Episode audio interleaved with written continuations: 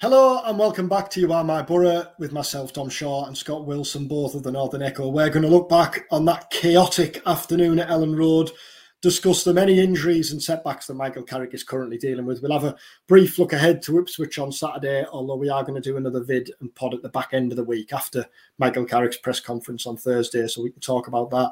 Uh, if you're watching along on YouTube, then please subscribe. Um, and leave a comment as well if you want anything discussed. And if you listen on your podcast channels, then rate and review there as well. Scott, you're at the Riverside on Saturday. I know we Yes. discussed your plantar, fish, plantar fascia issue not too long ago, but do you fancy a kickabout? Boots. Yeah. Well, funny enough, I had a little hour on seven aside in the snow last Thursday night, and that was uh, yeah. Oh, So yeah. the, the foot's all right. The foot's all right. So it, I tell you what, it's getting towards that, isn't it? I mean, you know, um, there's been an awful lot of noise up the road about all the injuries Newcastle have had. Well, Boro are running them close. They really are when it comes to injuries. Suspe- obviously, suspensions are a, a big, big factor this weekend as well. On top of that, but um, it's going to be a bit of a head count for Saturday afternoon, isn't it? Well, we've got we've got a, we won't get we won't uh, run it along just yet, but we've we've got a probable team for Saturday's game if if everyone who's a doubt doesn't Yeah. make. So we know Isaiah Jones and Anfernee Dijksteel are both obviously suspended. We know certain players like Marcus Forss and, and Riley McGree, unless they really have made a miraculous recovery in the last week, are going to be out. But then there are several players who are doubts and who Michael Carrick might or might not tell us more about at his press conference on Thursday. Let's have a look back at Leeds. Um, Yeah, chaotic. I mean, I, I- it was one of them where after 10 minutes into the game, you need to just take a breather. And because there's there's Yeah. loads to write about, but you haven't written anything because you haven't had chance to write about it's anything. going in front of you. Yeah, it was was, one of um, bizarre. Even the second half, when there was no goals, still loads happened. Um, yeah. yeah, certainly And- one of the most chaotic games at Elland Road I've ever. Well, the Yeah. most undoubtedly. I, I, it's the third away game in a row, isn't it, where Boro have conceded three goals. Now, you've got to give a little bit of that to the fact that Leeds United are a very good team. You know, they've clicked into gear. They- look every inch the promotion candidates we probably all thought they'd be at the start of the season. But it still feels very different to most of what Michael Carrick's Boro was doing last season, which was, yes, they gave an odd goal away, don't get me wrong. And, and there were games when they relied on Chuba up front to um to kind of dig them out of it by by you know scoring a goal from nothing or whatever. But even in those games, you generally felt the Boro were the team controlling the game. They were dictating the tempo. You know, right from the word go, Carrick's been all about being possession based, keeping the ball. So even when they were leaking an odd goal, it still felt like Boro had, had a pretty good grip or a pretty good control on most of the games they were playing. At the minute, certainly away from home, that's not the case, is it? It's helter skelter. It's conceding goals in clumps. It's you know, it's it's very kind of unlike what I imagine Carrick wants from his Boro side, and and a couple of times he's kind of alluded to it, hasn't he? He- He's basically said, "Look, we do need to get that control back." You know, we it, it, it kind of can't go on shipping all of these goals away from home, and that would be the worry. Now, on the flip side, Boro probably created more really good opportunities in a game against Leeds than Leeds will ship up in their next five. La- Lath looked a real threat. Obviously, got his goals, missed his chances, but but you know was a real kind of live wire. Um, and, and- the Boro midfield caused Leeds all kinds of problems at various stages of that game. So going forward, I, th- I think Boro are in pretty good shape. You know, assuming they've got everyone there, which we'll get to in a minute. But at the back, it is a worry, and it's going to be even more of a worry this weekend when you know, like I say, it really is just the last four standing that are going to be playing in that back four. So that for me is the worry. Would you agree? Yeah, um, because that's not sustainable, is it? For all, for No. like, I'd, seen a couple of discussions afterwards where would would you rather play play like Michael Carrick's side play and and and risk losing three two, or go and grind out results? Well, I've seen Tony Pulis's Boro draw nil nil at Elland Road, and and obviously we've watched Carrick's. I know which I know which team I'd rather watch week in week out, and we're and we're not paid to watch it. You know, I, I, Yeah, yeah. I'd rather be entertained. Um, and Michael Carrick's side undoubtedly do that.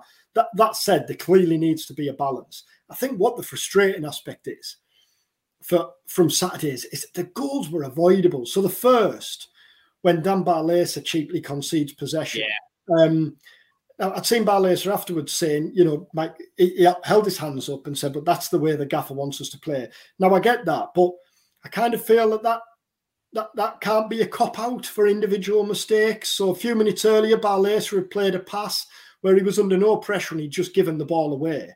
And Yeah. then he does it again a couple of minutes later. Leeds clearly are going to be better than any other team or better than most other teams at punishing those mistakes. But then the second goal, Bangura gets sucked in, free cross, Dijksteel gets beat at the far post. Sorry, the third goal. The second goal, Dan James, who's what, five foot six, out jumps McNair and Bangura at the back post. It feels like, though, though, even if you want to play the way Michael Carrick wants to play, which is admirable, you shouldn't be conceding those goals. I don't think I don't I I think what I'm trying to say is I don't think it's a case of saying, well, if Carrick wants to play that way, that those goals are going to be conceded. That that's not the case. You can play the way Boro want to play, but still not concede those Yeah, goals. and they did for most of last season. Like I say, even though they were conceding goals last season, it, it never, it didn't, it rarely felt like they were conceding goals in a, just a manic 10 minute spell where any semblance of control of the game went out the window. And that for me is what's costing them away from home at the moment. Those crazy 10, 15 minute spells where for whatever reason the composure's just not, and that's not about playing attacking free flowing football. That's just for whatever reason, your grip on the game completely disappears for that little spell. Well, you well, I think Plymouth was it two goals in four minutes, Bristol City two in nine, and Leeds two in five, or something like Yeah. that. Now, now, why why is that happening? Is that is that Lenihan being missed at the back? You know, a real a real leader to get a grip and, and settle things down. I don't know. I don't know why that. Yeah. What the reason is for that? That's one for for Carrick. I mean, guess. it's interesting. You know, you it hasn't you you wouldn't automatically think that you take Darragh Lenihan out of a Boro side and and all of a sudden the, the, the control goes, but you know it marries up with the minute. It's it's hard to to to completely dismiss that suggestion because it's undoubtedly happening since he's not been in the side. Um, you know, i- is it is it Howson and Hackney not really playing together or, or every week? Whereas last season it was pretty much every week Howson and Hackney they dovetailed really effectively. That central midfield area, you generally felt Boro were running it. We've had Barlaser and Hackney. We've had Howson and Barlaser. Obviously, Hackney's out at the minute. There's been a spell when How, um, Howson's been out. Is it that? Maybe. Um, is it the fact that they're not defending as well from the front anymore? And so, and so you know, it, it's not just, a, it's a fact that the opposition are getting onto the back four that much quicker. It's probably a combination of a lot of different things, isn't it? But it is a worry. the, the, you touched on it there about the, the away from home, and and that's what Michael Carrick said afterwards because he said it it's not a structural issue because if it was a structural issue, it'd be happening at home as well. At yeah. home, Bor- at home, Boro have conceded seven goals in nine. Away from home, Boro have conceded twenty two in ten. Um, It's a which staggering. I don't know why. I don't. so No. not- but I think that's an interesting. I think that's an interesting dynamic as well. Um, Yeah. you know, the good news from that is the next two games are at home, Ipswich and Hull, and and I absolutely wouldn't put it past Boro getting six points from those games, as, as difficult as they are. Um, I, I mean, maybe, maybe it's partly a thing that, in general, teams that come to the Riverside let Borough have a fair bit amount of, of the ball. And so, you know, Boro can then start to dictate the tempo. They can settle themselves into the game. They can, they can, um, you know, they can, they can gain that sense of control gradually. Away from home, when teams are more likely to get at Boro, it- just feels like they can't get out of that being on the back foot and kind of being reactive rather than proactive. and and, and for and, and you know, Carrick was keen, clearly keen to talk about this after the game on Saturday. For all we've spent five or six minutes discussing that issue, to lose three two and to go and, and and to really come away from Elland Road thinking we should have got something from that. That's their seventh league win in a row. Boro, Boro clearly aren't far away at all, and that and that's the positive Carrick will will understandably take, isn't it? With all the players out, with with a team out now, with a, with an eleven out, basically, other than you go because over ten of you, your outfield team out. Um, we've gone to probably the hardest place to go in the championship at the minute, and we're coming away thinking we should have got something from that game. That, that that's what Carrick will take from it, I would imagine, while while clearly addressing those issues we've discussed. It, yeah, it and, that. and that's why I think at the moment you can't go too far over the top about the the kind of defensive concerns because at the other end of the pitch they look a real threat, like you say you know, with so many players out, and and you know, as we've said on the last vid, I think players who would be nailed on in your in your first choice starting eleven. You know, we're not talking about a couple of fringe players, a couple of kids here, and, and a couple of first teamers. No, we're talking everyone really is a nailed on first team player. Um, you know, the players who have stepped in have, have done exceptionally well, and and um, you know that they're other than other than you know defensively, there hasn't been a really marked drop off, and and that's got to be a major positive for Carrick because if and when these players do come back, then all of a sudden, you know, the strength of that squad now looks great. Um, but obviously, they've just got to get to that point, haven't they? They've got to get, get to the point where the players are going to start to return. And Latte Lath's two goals. It's funny because I was I was asked Michael Carrick about Latte Lath at his press conference last week. Kind of words to the effect of we we we, you can see what he's good at, but he's very raw and unpredictable and a little bit wild at times. But if if you coached him too much, would would you risk not coached him too mm. much? But could you coach that unpredictability out of him? Uh, is there a balance to be struck there? And and I think we saw that the good and the bad of him really on Saturday because he scored two great goals, but then missed three glorious chances. I think yeah. now while, while he's a work in progress and while he's getting used to the championship, that's kind of going to be what, what you've got to expect from him, I think, haven't you? Yeah, and I, and I mean there are players that are just like that, aren't there? You know, um, th- there are players. I mean, I watched that Arsenal game last night, and Gabriel Jesus scored a great goal. But then he he for me is is a classic player where he could then in the next game miss three absolute sitters. But there's other parts of his game that, that are really good, and, and he'll give you a lot for. Um, you know, Adama Traore, great example. Nobody's really been able to iron out the flaws that are evidently there in his game. So does there come a point where you just have to say, we have to accentuate the positives and, and, and just accept that there, you know, there'll be elements of his game that aren't quite where we want them. Now, listen, it's way too early to say that with Latte Lath. He's only he's still acclimatizing to England, he's still getting used to the championship, etc., etc. But you know, on all the evidence so far, he looks a player who is not necessarily going to be relied upon to get you 20 goals a season and convert 50% of his chances or whatever. But he's always going to be a massive threat. He's going to cause defenders all kinds of problems. His pace is just going to get him into positions that other centre forwards wouldn't be able to get into anyway. Um, and, and he's going to create pockets of space for other players to, to exploit in that 18 yard box. So, um, you know, I think certainly for the moment, you probably just got to accept and take the kind of rough with the smooth.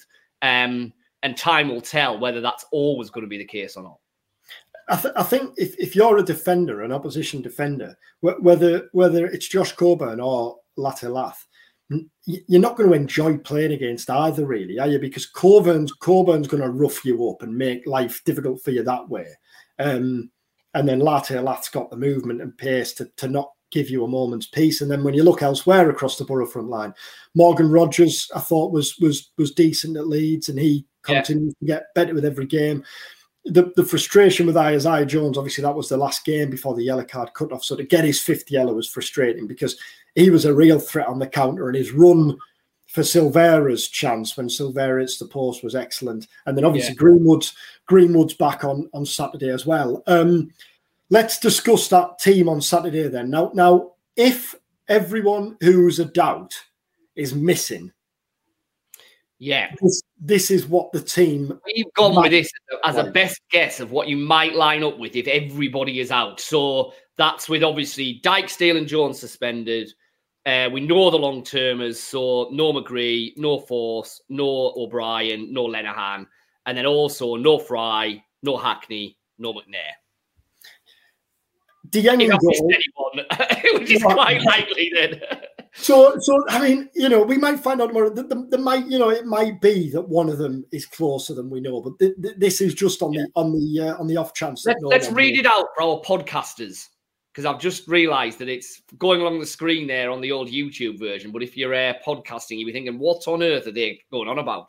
They'll be thinking that anyway. To be fair, they will. They will. They will. Uh, Dieng, Howson, Vandenberg, Clarke, Engel, Barlaser, Crooks, Silvera, Rogers, Greenwood, Latte Lath. Yeah. We'll start with that back line. Um, Johnny Howson's played there before. Well, he's played everywhere before, but he played right back and right centre half and, and right wing back under Woodgate. And I think he played there a Yeah. little bit under, under um, Wilder and Warnock as well. Um, it feels like the safest option, really, at right back, doesn't it? I don't think that back line looks awful. Uh, you probably you- you're you're asking probably quite a lot of Matt Clarke, given how how long he's been out for. Howson at right back wouldn't worry me at all. I mean, clearly you're not going to get the rampage and forward runs. You're not going to get the overlapping. But in terms of a fill-in right back who will do a defensive job and put a shift in, Johnny Howson is absolutely more than capable at that. Engel at left back, well, he's probably Boro. He's Boro's first choice left back now. That's fine. Vandenberg, you know, we I think we've said all the way through on these vids, looks like he'll be a centre half in the long run, and, and probably, you know, it might even be better at centre half now. So for me, it's only Clarke and quite how sharp he's going to be against, let's be honest, an Ipswich attack that is right up there in terms of threat in the league. You know, Broadhead, Chaplin, Hurst. You know, you're not going to get many stiffer uh, examinations than this Ipswich attack. Certainly the front three. Um, it's how Clarke stands up to that that I think is the is the um, is the question. Uh, what I would say about Clarke is obviously he comes on and, at Leeds and gives the penalty away straight away, less than a minute or so, and played it. And you kind of think, well, you know, understandably rusty. You can't blame him there. He's played, he's played what a matter of minutes in, in 12, 13, 14 months. But after that, I thought he did really well. Um, I thought he was was really solid, which which is testament to his approach, to his mentality. I think to come into a game like that, but also his fitness, having having not played. Um, but clearly, it is a big test for someone making the first start against a team playing as well as Ipswich. In the midfield, um, this is obviously if Hackney's missing and, and Howson goes back to the defence. Barlaser, and I, I and I'm thinking, who's he going to? Who would he play alongside Barlaser? And then obviously Matt Crooks played most of his football in centre midfield before Carrick came in. It's not ideal given Crooks has played most of his football at number 10 this year, but, but they are two players who know each other well, having played together at Rotherham as well, which I think would be another factor. Yeah, I think I think if there's if you've got to move Howson in the back line and you don't want to completely change formation, which is obviously the wild card here, that, that Carrick could all of a sudden pull a rabbit from a hat and go three at the back or whatever and completely change formation. If you want to stick with the same formation, I think it has to be Matt Crooks because all your other options, you know, you could, you could play Rogers there, you could play Greenwood there and, and play Bangura wide on the left or, you know, ahead of Engel. But I think all of those options, the, the balance against a side who are so good at the counter attack as Ipswich are, just isn't right. You know, I think that would leave you far too wide open. Whereas at least with Crooks, like you say, he's got experience of the role. Um, you know, there's a physicality to him that, that means he can slot in there without too many problems. Um, you know, he's positionally aware enough that he'll he'll sit deep and slot in when he needs to. I think he would have to be the answer if, if like we say, Howson is going in the back four. And, and and if Crooks didn't have to drop into midfield, you would imagine that the three behind the attacker would be um, Rogers, Greenwood, who's available again, and Crooks behind the striker. But obviously, if Crooks goes back into midfield, you, you, you're imagining Rogers and Greenwood will be in there. Jones is suspended. Silvera, I think I think if if if the Howson and Crooks moves as we are, then I think the decision is either Silvera or, like I say, Bangura as a wide, you know, uh, wide left. Yeah, which you know he could play there, couldn't he? Let's be honest. He, he spends most of his time there when he's playing at fullback. So I think it will be a toss up between them. I mean. Silvera's had some good games in the cup, in the in the Carabao Cup. Go back to that second half at Exeter where he was absolutely superb. So, you know, I think if, if this was to be the kind of way that Carrick went and he did go Bangura ahead of Silvera, then I think Silvera would probably have a right to think mm, that's a bit harsh on me. That you know he couldn't have done much more in the opportunities he's had. So I think he would be worth the, the shout from the start. If, if if someone had assured that team running across the bottom two months ago, they'd have thought, "What on earth's gone on here?" yeah. if they'd just seen probable yeah. and not not known anything else. You, you know, you, it, it, it is a remarkable turn of events, really. It is. The, last. It is. I mean, we're playing a complete guessing game here, but what's your what's your gut thoughts on Fry, McNair, and Hackney? Whether any of them will have a chance? Now, listen, as I say, we're recording this. Michael Carrick's up tomorrow. He might give us a definitive one way or not. He might well not give a definitive either way. Um, but what's your gut thought on that? Carrick said of, of Fry and Hackney last week that words to the effect of neither of them were particularly close. That suggests to me that I think I'd be more surprised if either of them were back on Saturday. Um, Mc, McNair, I, ah, it's impossible to know, isn't it? I mean, yeah. a back injury, he was forced off straight away, which suggests, you know, it's not like he was able to continue, but struggled on. on a little bit. So, so again, you would look at that and probably. I, mean, I guess the only thing I would say is if if Fry or Hackney are training, then because you're so light, because you've got so many players out, you'd probably be more inclined to say, "Look, can you can you just give us a go here because we really could do with you?" Then maybe the risk there is, I think, hamstring. The risk obvious, yeah, the risk obvious that you you yeah. rule them out with the entire Christmas program and everything. But um, yeah, it, it's an interesting one, isn't it? Um, I think McNair is, and again, we you know clearly we might be way off with this. It, it's a pure guessing game. I think McNair is probably most likely. Um, mm. In which case, you probably play McNair at centre half, with Clarke, Vandenberg right back. right back, and and and the rest. back in the midfield. Crook stays where he is. Midfield, yeah. yeah. Um, but yeah, it, it, it, will be interesting to see whether you whether we can take anything from what because I know we joke about it. Clearly, Carrick doesn't like giving giving a lot away injury and selection wise, which is which is fair enough. But it'll be interesting to see if you can take anything from what he says. Yeah, it will on Thursday. Um, yeah, yeah. You've you've been busy the last few days because developments up the road. Yes. Mowbray stacked. What's, yeah. what's the story there then for those who you know for Boro fans who, who kind of just take clearly a passing interest in what. Yeah, I, I think understandably, if you're looking at this from the outside, the view is what an what what an absolutely ridiculous state of events. What on earth's gone on there? You know, who does Sunderland think they are? He got them to the playoffs last season. He's got them ninth in the league at the minute, obviously above Boro, three points off the playoffs. How on earth he lost his job? And, and I, I don't dispute disagree with any of that, really. By the way, um, the context behind it though, and and and this is where you know, when, when managers leave or lose their jobs, there's often more going on, isn't there, behind the scenes? And if you're not following that club day to day, you don't really know. Well, um, so last last April time, um, stories started to emerge that Sunderland were potentially looking for a new head coach. Um, an Italian guy called Francesco Farioli, who's now manager of Nice, he was quite strongly linked with them, and and the club basically had to concede privately that yes, you know, there was a bit of sounding out going on, but it was just progression planning. It's what every club should be doing, you know, get something in place, etc. But Mowbray clearly got wind of that, wasn't massively happy about that. Um, and and this is this is in you know in, in a context of and we're almost going back to the old Boro days here, where recruitment has become a real issue there. So Mowbray has effectively no say whatsoever in recruitment. He, you know, um, Speak Kristjaan Speakman, the sporting director, presents him with the players. He gets on and coaches them. Um, and and that's clearly been a simmering issue. When they lost to Luton in the playoff semi-final last season, I interviewed uh, Mogga under the under the kind. Well, it was a bar that was re- reconstituted into a press room at Luton Town, which probably tells you all you need to know about Kenilworth Road. Um, and uh, and he, he he was basically saying, "Look, I don't know if I'm going to be here next season. Yes, I'd like to be, but the club's the club football clubs have all the power now. It just felt like somebody who knew he was um, potentially on rocky ground. Um, and that's kind of simmered along this season. There's been a truce. Um, but again, Mowbray didn't really get what he wanted in the summer. Um, and and it was telling after the game last weekend, but uh, Sunderland rather drew at Millwall last weekend, and, and Mowbray kind of came out and said, "Look, in an ideal world, I'd like to do things differently, but but I'm being told to play these young kids. That's my job to develop and play these young kids.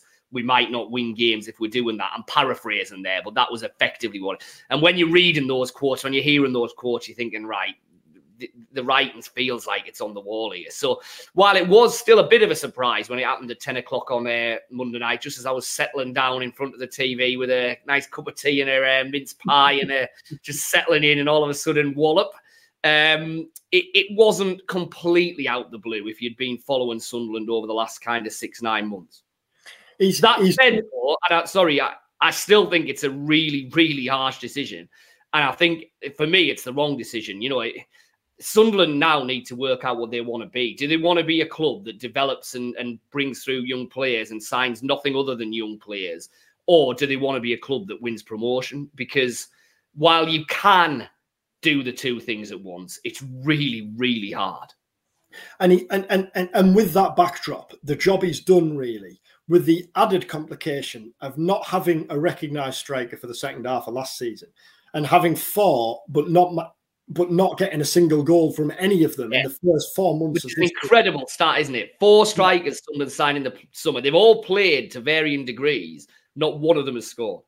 So, so I think the job is done while nurturing that talent in the way he has to. I've said a few times. I think Mowbray has been the ideal head coach for that team, really, over the last over the last year or so. What I think is interesting from a Boro point of view is if you look at that table at the minute, Leicester and Ipswich look pretty set for top six. Clearly, that it's going to take a disaster there for any of them to drop out the top six. I think you'd say the same for Leeds. Yeah. Southampton have found the feet now. West Brom looks solid, but but then there's a sixth spot where yeah. now clearly I'm not saying that those five are nailed on, but no, no. those five look strong. Then there's a sixth spot, and I think Hull, Boro, Sunderland, Preston have Preston have fallen away. But the, but there's various teams who will look at that last spot yeah. and think that's right up for grabs. I, I, was looking at it last week and thinking, I, I think you'd make a case that Sunderland are potentially Boro's biggest rivals for that sixth spot. So from that perspective, who comes in and how he fares is clearly going to be of interest to. to I mean, oh, yeah. have to look after themselves, but you get what I'm you get what I'm saying. No, no, absolutely. I mean yeah, w- will this change make Sunderland stronger? In which case, they have to have a massive chance of finishing in the top six, or will it weaken them? In which case, you know, it won't take a lot for them to drop away and be mid-table to, to, to top of the bottom half. So, no, it's going to be very, very interesting. I mean, it's early days. We haven't really had any firm guidance yet, but all, all the noises, all the suggestions seems to be that it's probably going to be an overseas-based coach. It'll certainly be a much younger coach than Mowbray. It'll be a head coach. It'll be someone who's starting to get a bit of a reputation for developing young players, you know, um, all that side of things. Um, I mean, I, I, joked on Twitter the other night that I'd better start brushing up on 36 year olds in Bundesliga B who know all about XG and um, inverted fullbacks, but it feels like that kind of an appointment is where they're heading. So that's going to be really, really interesting. Uh, the last thing I'd say on Mowbray is it feels like he's been dealt a really harsh hand at both Boro and Sunderland now, doesn't it? You look back at that, you look back at that Boro spell, and you know, you look at the teams he was having to put out there, and, and you you kind of think, well, what on earth was he meant to do with it? And yet, in hindsight, you look back now and think, well, a lot of the building blocks for that Karanka promotion team were put in place by Mowbray, weren't they? And and you do wonder if either at Sunderland or some of the players that he's been he's helped to bring through at Sunderland now. I think you might look at them in five or six years' time and say, God, wasn't their career massively helped by that spell they had under Mowbray? Jack Clarke, Dan Neil, Pierre Ekwah, you know, they could either really do it at Sunderland and, and be part of something good there, or they could end up playing in the Premier League. And I think a lot of that is the way that Mowbray has helped develop them over the last, what, 15 months. I've said it a few times that managers often talk about wanting to leave clubs in a better position than, than when they came in. But but really, if we're honest, managers have got to be selfish because they've, they've got to look after themselves and, and what they really care about is is clearly the results for the hero yeah. now. I think if you look back at Mowbray's career, every club he's had, he's left on such solid, sound foundations for them to go on and achieve success. And, and he, yeah. he at Boro, clearly the players who he brought in and laid the foundations for what followed. I think the same is obviously at Sunderland now. Blackburn, you think of the state Blackburn were in when Mowbray yeah. went in there. You know, he didn't manage to keep them up, but he got them back up and, and nurtured all that young talent. Coventry was fighting fires that when he when he was there, wasn't he? But yeah. you look at the young the young players he brought through. Um, I, I, don't know what I don't know what the future holds for Mowbray, but he's he's still got a lot to offer. Yeah, absolutely. Yeah, absolutely. I mean, absolutely got a lot to offer. He's um the irony the irony of the of the whole situation is that Sunderland seem to want someone who can develop young players. I don't think there's a better manager in the entire football league for bringing through and developing young players than Mowbray. That's the, that's the ridiculousness of the situation for me. So, um, I think there'll be job offers for him. It's whether he wants them or not, isn't it? I mean, part of the big thing about the Sunderland job was the fact that he was able to live back in, you know, live back at home, be could be back with his family, see a bit of his lads as they're getting older you know, we all know about one of his sons who's the Boro season ticket holder and all of that. Um, I can't. I could be wrong. Managers are funny characters, aren't they? I, would be really surprised if Tony Mowbray decided he was his neck. He was going to take a job at Ipswich or Norwich or somewhere in London, or just purely for the geography. You know, I, I think he's got to a stage in his career now where he doesn't need that. Swansea got rid of their manager Mike Duff at the weekend as well, which which which was interesting. I think I won't go into it. We won't we won't go into depth. But in the in the owner's comments, he talked about how they'd, they'd maybe gone away from the Swansea way with the appointment, which I think is an indicator yeah. of where they might be going next. And I read that although Nathan Jones is a favourite with the bookies as things stand, and clearly these things can change very quickly. Uh, Wales Online are saying that he's not a candidate. And is it Brian yeah. Barry Murphy, the the oh yes. Uh, Manchester City number two, who's, yeah. who's I think second favourite, and Man United. Let me have a look. So I was just looking before we started. Yeah. Eric Ramsay, sorry, Eric Ramsay from Man United is is hotly tipped as well. So it'll be interesting to see because obviously Boro are there a week on Saturday, and I think I'm right in saying that's Swansea's next home game, and that's yeah. still what eight, nine, ten days away. There's every chance they've got. To be there. It's interesting, isn't it? Because we've seen Chris Wilder go back in at Sheffield United this week, and yet and yet a number of the general mood in the championship kind of finally, if you like, seems to be moving away from that Warnock, Mick McCarthy, you know, that generation, that style of manager. Um, now Wilder going back into Sheffield United is probably a bit of an outlier, and it, you know, but it, it does kind of feel like most championship clubs now are wanting to get a Michael Carrick type figure, aren't they? Rather than a Warnock or a Wilder who, who obviously let go. Yeah, because you look at the success of Kieran McKenna as well, which we'll talk about. Great example, yeah. Yeah, I think both Carrick and McKenna. Um, and they're not the only examples, which which makes it interesting for someone like Nathan Jones, isn't it? Who I read had turned down the Rotherham job. Yeah. Um, which is obviously that vacancy still available as well. Yeah, we're certainly into that. Normally it's October rather than November and December when, when Yeah, it's a bit later now. It's a bit later this time, isn't it? But it's um it's arrived. Yeah, it's, it's yeah, come eventually and it'll be interesting to see how. Last one, very last one, because I realise we're uh, the time's raced away. Was what about the cup draw? What do you think? Uh, Villa. Mm. I, I, think. Um, I think it. I think it's a good draw because um, it, it's it's an occasion and it's a, an opportunity to test yourselves. The, the risk is you you get what a kind of sobering experience like you got last season against Brighton. Right. Um, yeah. And I think, given given the current situation, Michael Carrick clearly, I know we're a month down the line, but Carrick clearly might want to um, might want to tinker with his squad and play some of the uh, and play some of those on the fringes. Um, but yeah. it's it's an opportunity. It's an opportunity to test yourself, isn't it? And for all for all, uh, you know, I think you'd prefer the type of draws Boro have had in the Carabao Cup this season, the lower league teams, and give you the opportunity to go deep. Um, there, there is an occasion when a proper club, a big club like Villa come to town, they'll bring a big, they'll bring a big following. Um, clearly, a, a, top Premier League team going for Champions League this season, so I think it's exciting. I, I'm, I'm looking forward to it. I have a feeling in terms of Northeast Cup ties, it might get slightly overshadowed that weekend. But uh, yes, I, I, think, I, think, it probably will. Yeah, I mean, I, I, think the interesting dynamic with with the, with Boro in the cup is obviously, you know, we would all like to think that just literally round the corner from that is a two-legged Carabao Cup semi-final. Yeah. So, you know, I think I think if Boro beat Port Vale, then I'm not saying the FA Cup becomes less important, but it, you know, it's, it's very hard for a championship club to seriously fight on three fronts. Yeah. And I think, you know, if you're in a League Cup semi-final, then clearly that that has to be a massive priority for that that kind of late January spell. So so yeah, I, I wonder if the um I wonder if drawing a you know a listen, you don't want to go out of anything, and I'm not saying that at all. Boro could quite easily beat Villa, but um, but I, think it's probably a better draw than kind of getting a an, an awkward championship team away, and and you know what I mean. I, I think the wor- I think the worst kind of cup draw is a, a team from your own league away. Yeah, yeah, agreed. Obviously, maybe not. Maybe not like if you get the quarters and you think, well, no, no, it's different there. It's different then, but, but early, early on, yeah. I think I think you want a, a kind of you know, a lower league tie, which is an opportunity to get through, a non-league story, or a yeah. or a big Premier League club, and, and I think. Villa clearly tick that box.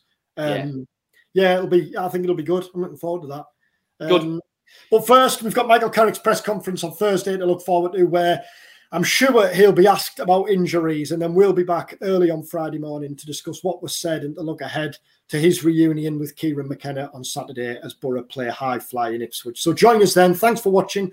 Thanks for listening, and we'll see you again later in the week.